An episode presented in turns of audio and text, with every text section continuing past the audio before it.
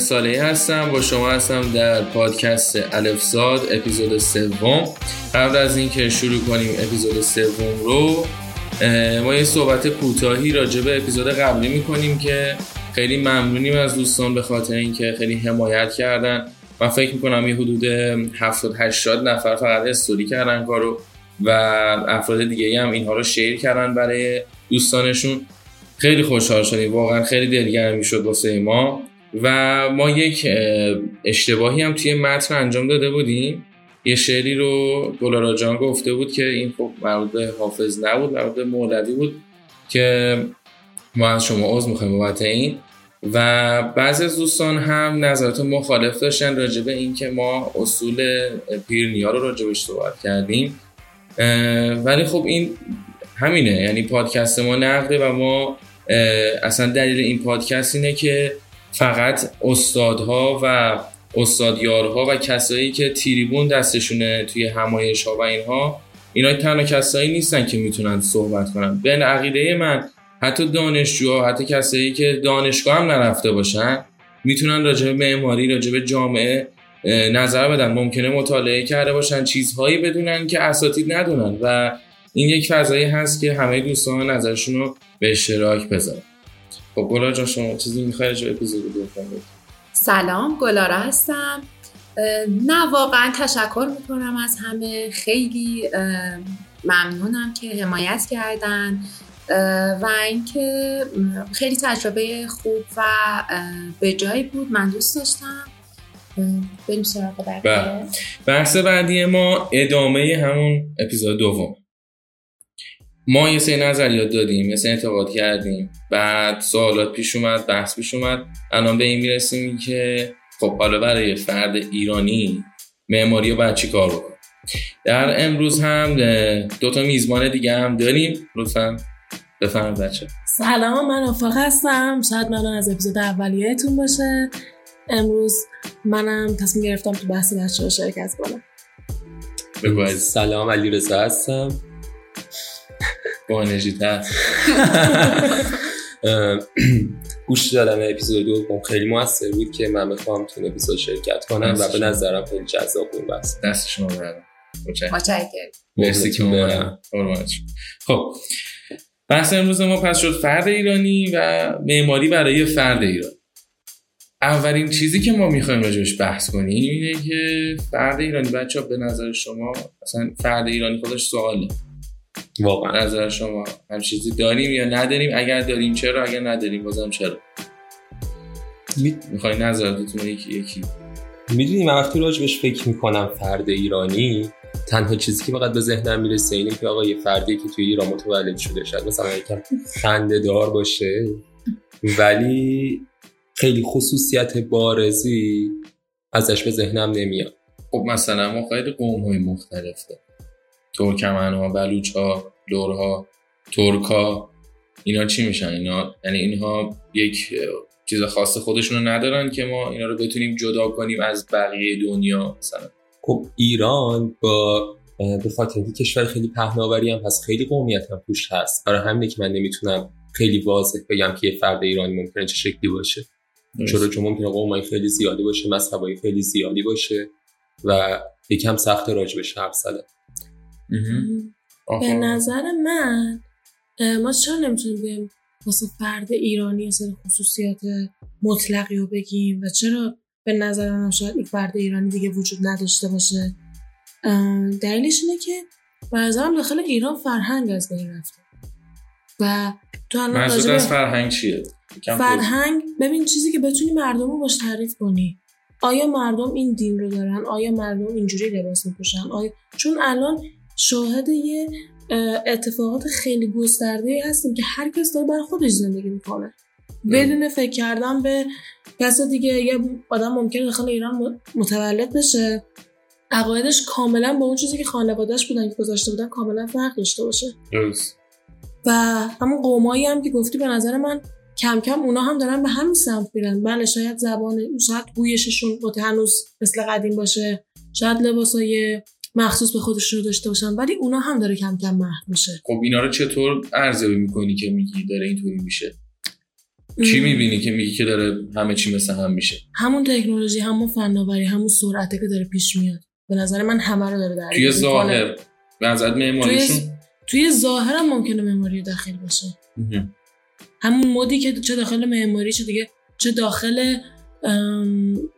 دیگه دیگر اخلاقای ما وجود داره. اون نیازی که ما گلاره حالا قبل پادکست بهش اشاره کرد، اون نیازی که ما میخوایم با مود ثابت کنیم با ارزشی. یعنی میگم ممکنه طرف خونه ای از خودش نداشته باشه ولی انقدر درگیر مادیات باشه و انقدر این چیزا که زمان تغییر کنه، چه داخل پوشش، چه داخل سبک زندگی، چه داخل بقیه چیزای دیگه. خب این مطمئناً به این قوم‌های دیگه هم یه جوری سرایت سرایت میکنه. برای نظرش من فکر میکنم اگر یه چند قدم برگردیم عقب و به یه انسانی نگاه کنیم که یه روزی غارنشین بوده، انسان غارنشین نیاز خاصی نداشته. یعنی اصل نیازش این بوده که یه سقف بالای سر داشته باشه و از زندگیش رو نجات بده، فقط زنده بمونه در واقع. و کم کم مثل که با ظهور صنعت یا کشاورزی یا هر چیز دیگه ما رسیدیم به انسانی که امروز هست و نیازهای پیشرفته بالا، یعنی تعداد نیازهای زیاد که خیلی هاشون فیزیکی نیستن و روانی هستن. خب من اینو میخوام بهتون بگم که وقتی فرد ایرانی راجع بهش صحبت میکنیم ما یه مقداری از تعداد نیازهایی که در موردشون صحبت میکنیم که یک فرد ایرانی داره، اون نیازها داره غلبه میکنه به نیازهای اساسی. یعنی یه سری نیازهای فرعی داره غلبه میکنه به نیازهای اساسی. مثلا, مثلا همین حرفی که آفاق داره میزنه، نیاز به رومود بودن، نیاز به تو چشم بودن، نیاز به چشم و همچشمی، نیاز به اینکه تایید بشی از طرف مو... از آدمهای اطرافت، سوار موج جامعه خودت باشی. و این موضوع میتونه باعث بشه که این نیاز حتی از نیاز به آرامش، نیاز به نمیدونم زیبایی شناسی اون فرد و نگاه خودش به جامعه کاملا از اون موضوع موضوع پوشیده بشه، یعنی دیگه اصلا دیده نشه و فقط اون نگاه اکثریت برای اون شخص مهم باشه. و وقتی نگاه اکثریت مهم باشه در واقع رسانه، تکنولوژی یا همون فناوری سلیقه یا نیازها رو یا هر دو رو در واقع جهت میدن جهت میدن و واسه همینه که دیگه میتونیم بگیم که مثل علیرضا فرد ایرانی فقط یه کسیه که تو ایران به دنیا میاد. یعنی درست. ممکنه که اصلا هیچ خصوصیات مشترکی ما نتونیم بهش بگیم. درست. خب نظر شخصی من اینه که ما هنوز پتانسیل هایی داریم اون اینکه بگیم یک فرد ایرانیه، آدا ترکمن یا بخواد لور باشه یا بلوچ باشه بازم ایرانیه. چرا؟ چون همشون یک فصل مشترک دارن، اون هم زبان فارسیه. یعنی گوی شما تفاوته ولی این زبان فارسیه که همه رو با هم متصل کرد. اما خب بحث بچه‌ها اینه که این داستان داره از بین میره دیگه، بلند داره همه چی اینه هم میشه. بله، به خاطر اینکه جامعه در واقع مستقل نمیتونه برای خودش فکر کنه. جامعه اسیر یک سری نظام‌های بزرگتره. اون نظام‌های بزرگتر سرمایه‌داری هست، به خصوص پرسیژ اجتماعی هست. یعنی الان همه آدم‌های دنیا اگر همه جا جمع بشن با هم بازم تنهان و برای همینه که هر کسی باید برای خودش یک صفحه اینستاگرام داشته باشه که بتونه پرسیژ خودش رو داشته باشه، اپرینس و ظاهر خودش رو داشته باشه. بنابراین ما به این نتیجه میرسیم که فرد ایرانی جای سوال داره، واقعا داره کم کم از بین میره، مگر اینکه ما بخوایم در واقع هویت رو دوباره برگردونیم. این هویت که سیال شده و همینطور داره تغییر میکنه، یه روز یه جور این هویتش خودش رو نشون میده، یه روز یه جور دیگه نشون میده، یه روز دینداره، یه روز بیدینه و یه روز برای در واقع محرم سینه میزنه، یه روز یه جور یه کار دیگه ای میکنه که متضاد با این هستن. درسته؟ اینها واقعا نیازمند اینه که جامعه شناسان ما و روشنفکران ما سدهایی ایجاد کنن، سدهای فرهنگی ایجاد کنن که این اتفاق نیفته. حالا اینه که بحث بعدی ما اینه که چرا الان بچه چیزی که این میکنین اضافه کنیم به این بحث؟ مم.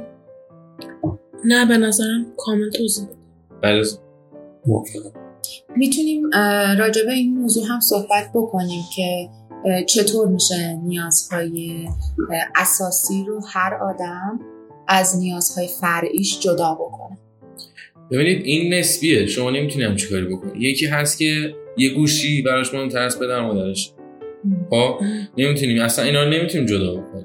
مثلا همه چیز نسبی شده. چرا؟ چون که فیلتر دین کم رنگ شده، این فیلترها هم کم رنگ شده. دین اومده بود یه سلسله مراتب درست کرده بود که ارزشی باشه، تمام اینها نسبی شد، از بین رفت. درجه برای ما نمیتونیم این کارو بکنیم و برای همین خیلی کار سختیه که بتونیم یک سری در واقع ساختارهایی تعریف کنیم که آقا اینها نشون اینها برای یک فرد ایرانیه. میگم چون همه افراد جامعه از هم منفک شدن همچین کاری امکان پذیر نیست. به نظر من دلیل اصلیش هم شاید بشه همون چش چشم و هم چشمیه، چون که مثلا واسه احتمالاً واسه همه ما توی دوره اگه مثلا داخل دفتر کار کرده باشیم پیش اومده که خانم میاد مثلا درخواست طراحی داخلی داره با اینکه آشپزخونه و این خانم مذهبیه و حجاب داره و با اینکه آشپزخونه بهتره براش که پوشیده بشه تا بتونه توی آشپزخونهش راحت باشه، درخواست آشپزخونه ای رو داره که اوپنه یا آیلند جزیره داره. چرا؟ چون مثلا خواهر شوهرش اینجوری بوده. شاید واسه خیلی همون پیش اومده باشه و مسئله خنده داری باشه. یعنی چی؟ یعنی نیاز اصلیشو به نظر من برده داخل بک‌گراند و داره به چیزی مثل چشم هم چشمی فکر میکنه. خب این دینه میره تو پس زمینه. یه چیزی که من نمیدونم حالا اینجا بگم یا نه، یه چیزی که هست اینه توی نظریه‌ای که الان خیلی بروزه، چه از لحاظ فلسفی چه از لحاظ روانشناسی، نظریه اگزیستانسیاله. نظریه اگزیستانسیال میاد صحبت میکنه راجع به این که آدم‌ها یک روزی به خاطر اینکه نمیتونستن مسئولیت انتخاب‌های خودشون رو بر عهده بگیرن، می اومدن و یه چیزهایی مثل دین، مثل حکومت، مثل خیلی چیزهای محدود کننده های دیگر رو انتخاب میکردن تا آزادیشون رو سلب بکنه و مسئولیت رو در واقع به دوش خودش بکشه لبا. که بیش از اندازه نخوان این مسئولیت رو بپذیرن یا آزادی رو بخوان درک بکنن. ولی الان دنیا به سمتی رفته که میزان آزادی آدم ها خیلی بیشتر شده. ما نمیتونیم الان از این موضوع بگذریم که آزادی انسان الان حتی توی ایرانی که ما میگیم اونقدر آزادی توش وجود نداره، خیلی بیشتر از آزادی انسان ده سال پیش یا بیست سال پیشه. خب ولی این که الان ما بخوایم دنبال ساختار باشیم، شاید یه مقدار به خاطر اینه که هنوز هم همچنان مسئولیت مسئولیت پذیری در واقع تو جامعه ما اونقدر زیاد نیست. یعنی انسان اینو اگر بخوام به معماری ربطش بدم، اینه که وقتی که مسئولیت پذیری مسئولیتی بر عهده آدم‌ها نباشه، دوست دارن که یه ساختاری باشه که کنترلشون بکنه. یعنی آدم‌های انسان امروز ایرانی اگر بخواد بخوایم به یه نقطه یه هدفی نگاه بکنیم، به یه ایدئالی نگاه بکنیم، شاید واقعاً اون ایدئال ساختار خاصی نداشته باشه. یعنی از لحاظ ساختار که آرمان داره راجع به صحبت میکنه، من این حرف رو میزنم که شاید اون نقطه ایدئال این باشه که اون آدم ها بتونن اون آزادی رو با توجه به همه بازخورداش و نتایجش بپذیرن و مسئولیتش رو قبول کنن. راجبه نیازها میخواستم یه حرف بزنم. ما گفتیم یه سری نیازهای اولیه، یه سری نیازهای مثلا ثانویه، ولی نیازهای ثانویه خیلی باعث میشن که تو از زندگی لذت ببری یا نبری، چه به درست چه به اشتباه. یعنی این نیاز به قبول قبول شدن توسط دیگران، این نیاز اولیه نیست صد درصد، ولی نیازیه که خیلی صنعت‌های بزرگ روش مانور میده، مد، تبلیغات، رسانه ها، و خب این خیلی موثره. توی معماری هم خیلی تاثیرگذاره، نمیشه نادیدش گرفت، نمیشه گفت که اشتباهه، چون چیزی که هست باید بپذیریش و یه نگاهی بهش داشته باشی و سعی کنی حالا یا ازش فرار کنی یا بپذیری یا بخوای درستش کنی. حالا من چیزی که میخواستم اضافه کنم این بود. به نظر من چیزی که توسط نظام سرمایه‌داری به وجود اومده و لزوما تو نمیتونی بگی غلط نیست به این قطعیت، یا با اون باعث شده که ما لذت ببریم ازش اصلا. یعنی یه قسمتی باشه که مثلا به جای این که ما مثلا یک آب میوه معمولی رو خودمون آب بگیریم بخوریم و لذت ببریم، بریم مغازه یا آب میوه فلان برند بخوریم و ازش لذت ببریم. شاید اون آب میوه با ما آب میوه تو خونه هیچ فرقی نکنه، ولی این حقه سرمایه‌داریه که میاد از جیب تو میکشه و تو میری یه دونه آب میوه برند خوری و میگی من لذت بیشتری بردم. شاید اون لذت فیک باشه. شعرش هم میکنی برای مثال و احساس میکنی که خیلی داری. کاملا حرفتون درسته، ولی یک لذتی که داره و انجام میشه. درست. خب خیلی خوشحالم که این بحث رو باز کردیم. ببین بچه‌ها، سرمایه‌داری برای اینکه بتونه سر پاش وایسه بعد تولید کنه. تولید مهمترین چیزه و بعد مصرف.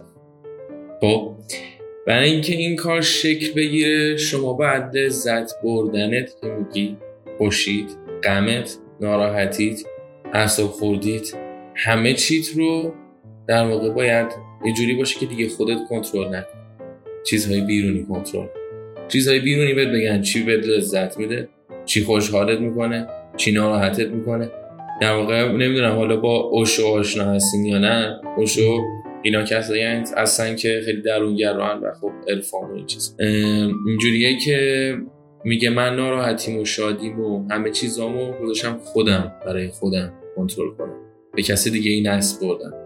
ولی الان توی این نظام سرمایه‌داری در واقع برعکس، تو همه چیز تو داره تصاویر برای تو معین میکنه که آقا این تصاویری که یهو پخش میشه و همینطور هجوم میاره به تو، داره به تو میگه که نمرومی، داره به تو میگه که نه کلاسیک، نه مینیمال، نه فلان. چرا؟ چون باید هی تولید بشه.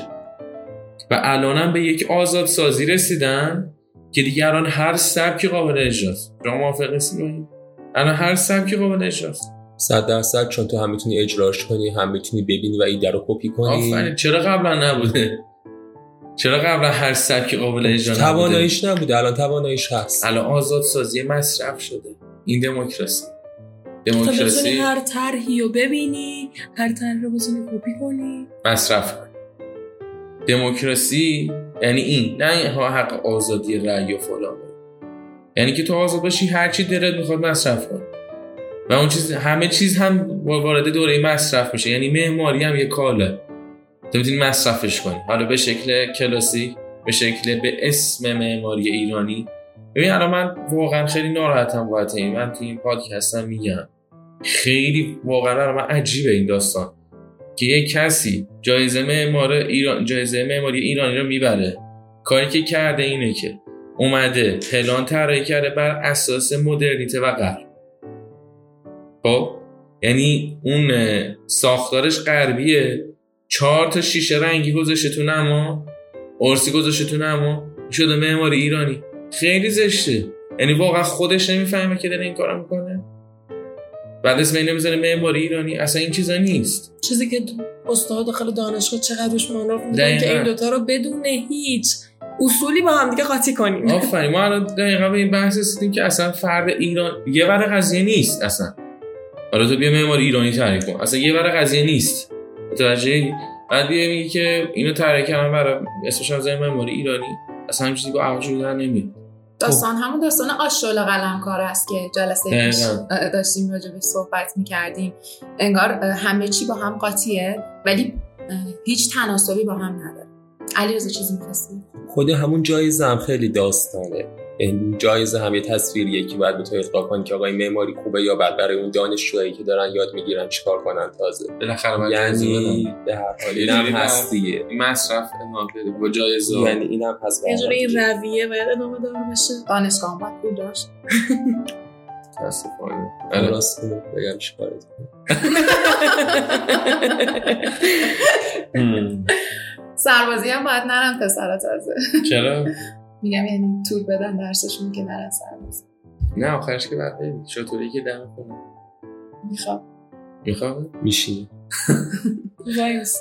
پس ما به این نتیجه رسیدیم که بحث سوال ما که بود فرد ایرانی معماری یه ور قضیه درست نیست. یه ور قضیه اصلا نیست.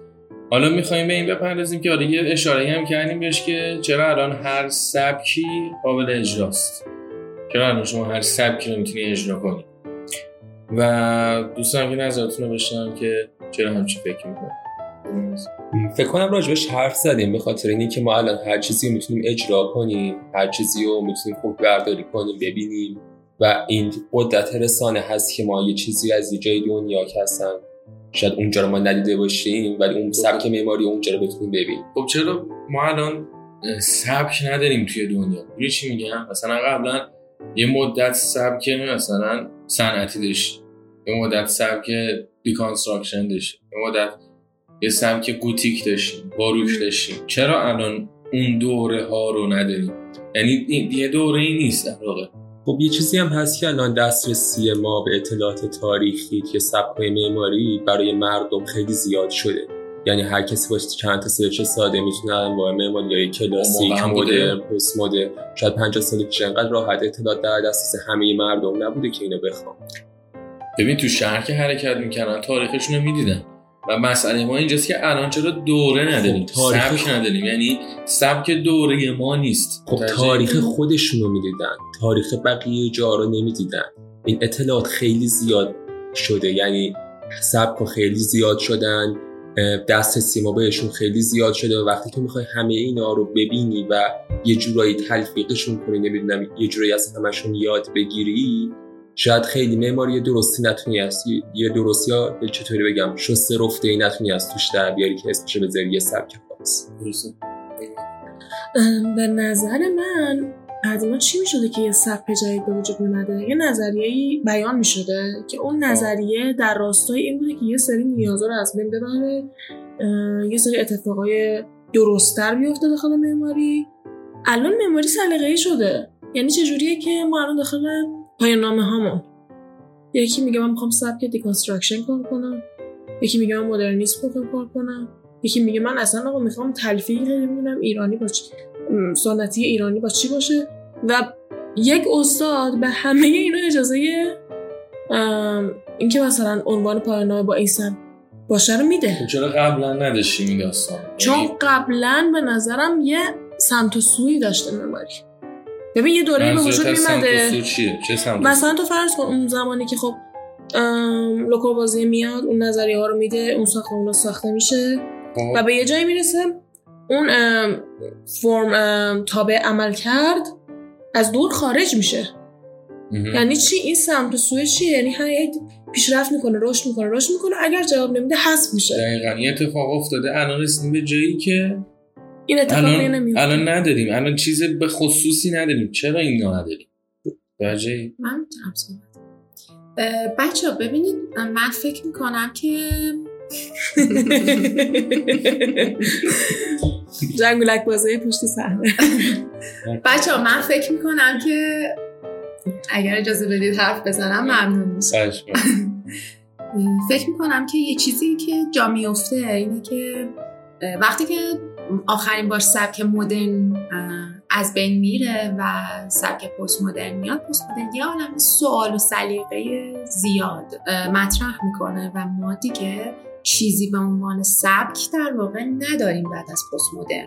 یعنی چیزایی میگیم دیکانستراکشن داریم ولی ولی به شکل مدرن نیستن، مثل مدرن نیستن که انقدر گستره داشتن و همه باید به همون صورت کار کنن که ببین مدرن سبک فراگیر بوده تو همه جای دنیا ازش استفاده می شده و اون زمان سبک شماره یک بوده ولی الان حالا شاید مثلا اونام استفاده میکنن از نمیدونم دیکانس یا سبکای دیگه ولی اونا هم شاخه‌هایی از پست مدرنن و پست مدرن خودش اصلا اصول خاصی نداره در واقع، فقط سوال میاد میپرسه.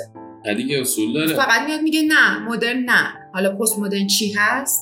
ببین پست مدرن میگه که خیلی سیاله. پست مدرن میاد میگه که بعد از اینکه ما مدرنیته رو اجرا کردیم رفتیم جلو، حالا به یک بی هویتی رسیدیم، بیایم این کارو نکنیم دیگه، یه نگاهی هم به گذشته کنیم، به این الحاق کنیم، میشه پست مدرن که در جستجوی هویتن آخرش هم ممکنه بهش برسن ممکنه نرسن. یه بحث دیگه هم که هست، ما همیشه یه سری متفکر توی مف... مفاهیم بهش میدم.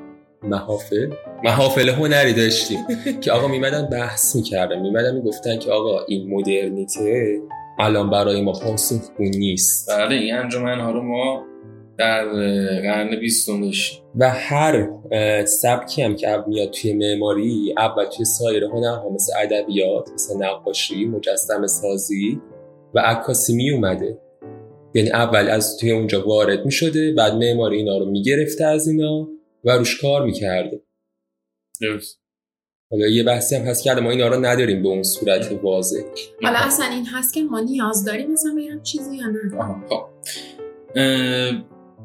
این که اون سوالی که من پرسیدم چرا الان این حالت پیش اومده، اصلا کاری به خوب و بدش ما اینجا نداریم. ما هر بحثی اینجا میکنیم اصلا خوب و بد نمیکنیم، چون یه کلن داوری و بحث قضاوت از بین رفته، به خاطر اینکه زشت و زیبایی اصلا از هم مشخص نیست. چرا اصلا اینجوری شده؟ چرا دیگه مثلا یه سری آدم ها میگن آقا این سبک زیباه، یه سری هم میگن این سبک زشت، دوباره برعکسش هم هست. چرا؟ چون که ببینید همه چیز رو ما اومدیم زیبا شناسانه کرد، همه چیز همه چیز انسان ها، همه بعدهای انسان ها اومدیم زیبا شناسانه کردیم که یه جوری به زور همه چیز رو زیبا کن و زیبا خواستیم. قبلا اینجوری نبود. آقا یه سبک باروکه مثلا ما داشتیم، فقط بچه ها حواستون به من آره دم سواله مخاطبه اصلا داره میشنوه. نه از مخاطبم شما من گفتم که اینم بگم.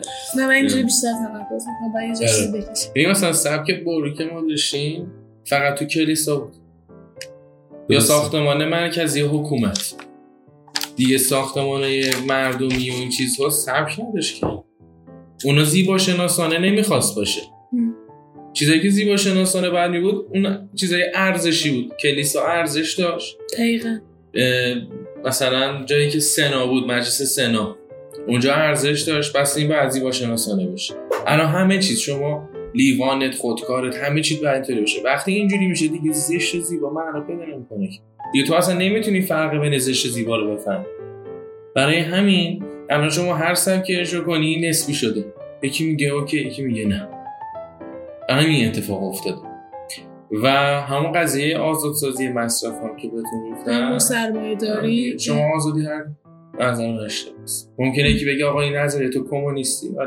به نظر من واقعا اشتباهه که آزادیش تو شما که هر نمای خاصی بزنی، نه نظر تو هر از پلانی خاصی بکشی. نه آقا بر روشن فکر باشه این قضیه باشه.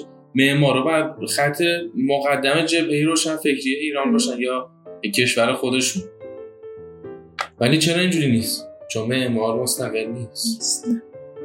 چون معماری مستقل نیست. و این بحث بعدی ما اینه که معماری مستقل نیست. معماری از بدو شروعش، من راجع به این توضیح نمی‌کنم که انسان یه سخت می‌سازه چیزا. اینا اینکه مثلا محل معماری و هنر و دانش نمی‌رسه که.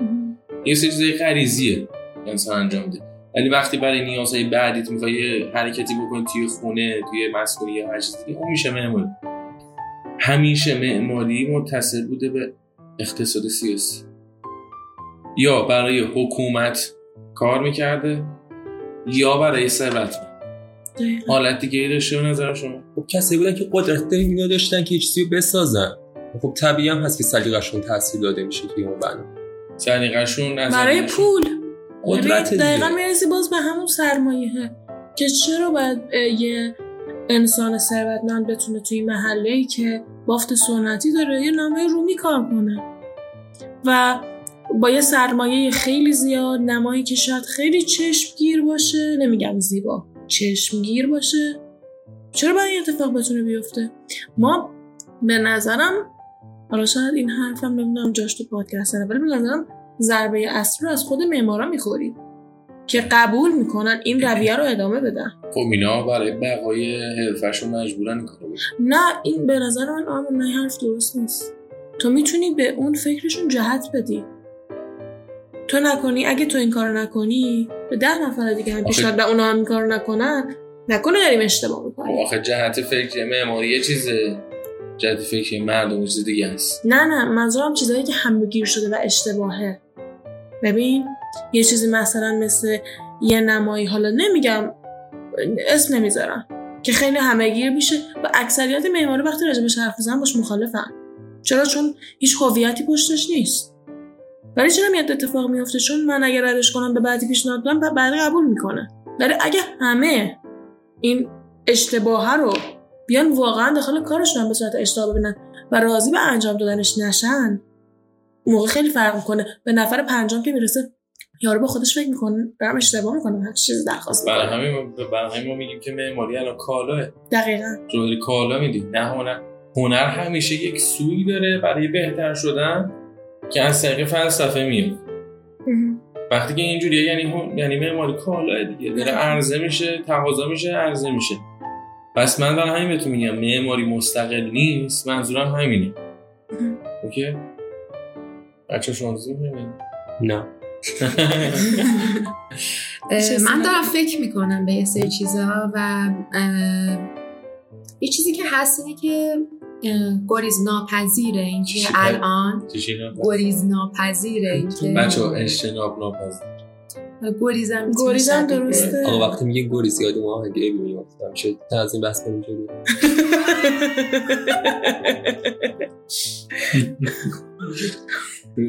شده اجتناب ناپذیر این موضوع که معماری وصل به پول و به ثروت، به خاطر اینکه بالا بردن یه بنا نیاز به سرمایه داره که این بنا بره بالا. ولی اینکه تو بتونی ذهن یه سرمایه‌دار رو جهت بدی کار بسیار دشواریه، چون که قدرت دست کسیه که سرمایه داره من... و تو قدرتمند نیستی در اون قدری که بخوای ذهن اون جهت بدی. یه جامعه اگه باشه قدرتمندی. فکر میکنم که یه چیزی که اینجا جا میفته قانونه. یعنی وقتی یک قانونی گذاشته میشه، مثال نمایت آفاق سر، قانون گذاشته میشه که مثلا توی بافت تاریخی نما متناسب به بافت تاریخی باشه و هیچ کس نتونه از این قانون قانون حرف اولو بزنه، هیچ کس نتونه از این قانون در بره. پس کسی هم نمیتونه ادعا کنه که من میخوام این نما رو اینجا بزنم، پولم خرج میکنم، دارم که خرج کنم.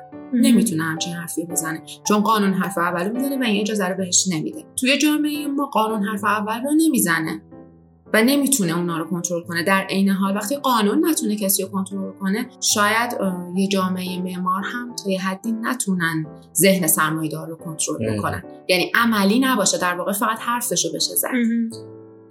از این نظر بهش فکر نکردم. من یه چیز اضافه کنم، من امیدوارم به نظام سرمایه‌دار. شاید این حرف از طرف منه که عجیب بود برام. من سرمایه‌داری صحبتای دیگه می‌کنم. ولی امیدوارم، چون که نظام سرمایه‌داری به نظر من به جایی رسیده که دیگه نمیتونه به سود فکر کنه، چون داره کار زمین نابود میشه. یعنی داره همه چیز داره به هم میریزه. الان نظام سرمایه‌داری باید شیفت کنه روی تعریف اصلیش که از آدام اسمیت هست که میگه برای تولید ارزش سرمایه‌داری، نه برای تولید سود. و وقتی برای تولید ارزش بشه خیلی داستان عوض میشه. و این اتفاق داره توی خیلی شرکت های آمریکایی میفته. یعنی شرکت هایی که به فکر ارزشن استارتاپ میخورن خیلی دارن رشد میکنن و کم کم هم این توی معماری، توی شهرسازی، توی همه جا پخش میشه. اگه فقط به فکر سود باشن، همین مسکن مهر و هی ساخته میشه. ولی اگه به فکر ارزش باشن، نه، اصلا شما تصور کن یه چیز دیگه این میشه، داستانا کلا عوض میشه. خب من فکر کنم که بچه‌ها اگر چیزی میخواین اضافه کنین راجبه بحثی که امروز کردیم لطفاً بگید. من از هم صحبت‌های خیلی جذابی بود، حداقل برای من خیلی نظرات متفاوته و همین تفاوت نظر و نظر من خیلی میتونه کمک کننده باشه. بله. آفاق. به نظر من این جای صحبت خیلی خیلی بیشتر داره. درست. که حتما تو اپیزود بعدی مثلا با ادامه‌اش بده. خیلی خوشحال شدم که تو این بحث شرکت کردیم. و اینکه ادامه دادن این بحث بر من خیلی جذابه. امیدوارم توی قسمت‌های بعدی یه سری بحث‌های خیلی خفن‌تر و جذاب‌تری هم داشته باشیم. دوستان عزیز، امیدوارم تا اینجا خوشتون اومده باشه، گوش داده باشین، حال کرده باشین. ما توی پادکستمون هیچ عقیده‌ای رو تحمیل نمی‌کنیم. ما فقط در مورد نظریه‌مون رو صحبت می‌کنیم و جمع کاملاً جمع دوستانه است. و اینکه خوشحال میشم که نظرتون رو بشنوم. ما راجع به اپیزود بعدی یا خودمون موضوعش رو انتخاب می‌کنیم و احتمالاً ادامه همین بحثه. یعنی اینکه شما می‌تونید واسه ما کامنت کنید که دوست دارید راجع به چه موضوعی ادامه صحبت کنیم، چه چیزی در دل شماست و در واقع این کار رو انجام و دیگه دیگه به زودی منتظر ما روی پلتفرم‌های دیگه باشید. در جهت این کار داریم تلاش می‌کنیم و که بتونید همه جا ما رو بشنوید. از شما کاری ماهش میگوستم کاری نداریم بچه ها. تا بعدن اپیزود بعدی. خدا نگهدار. خدا نگهدار.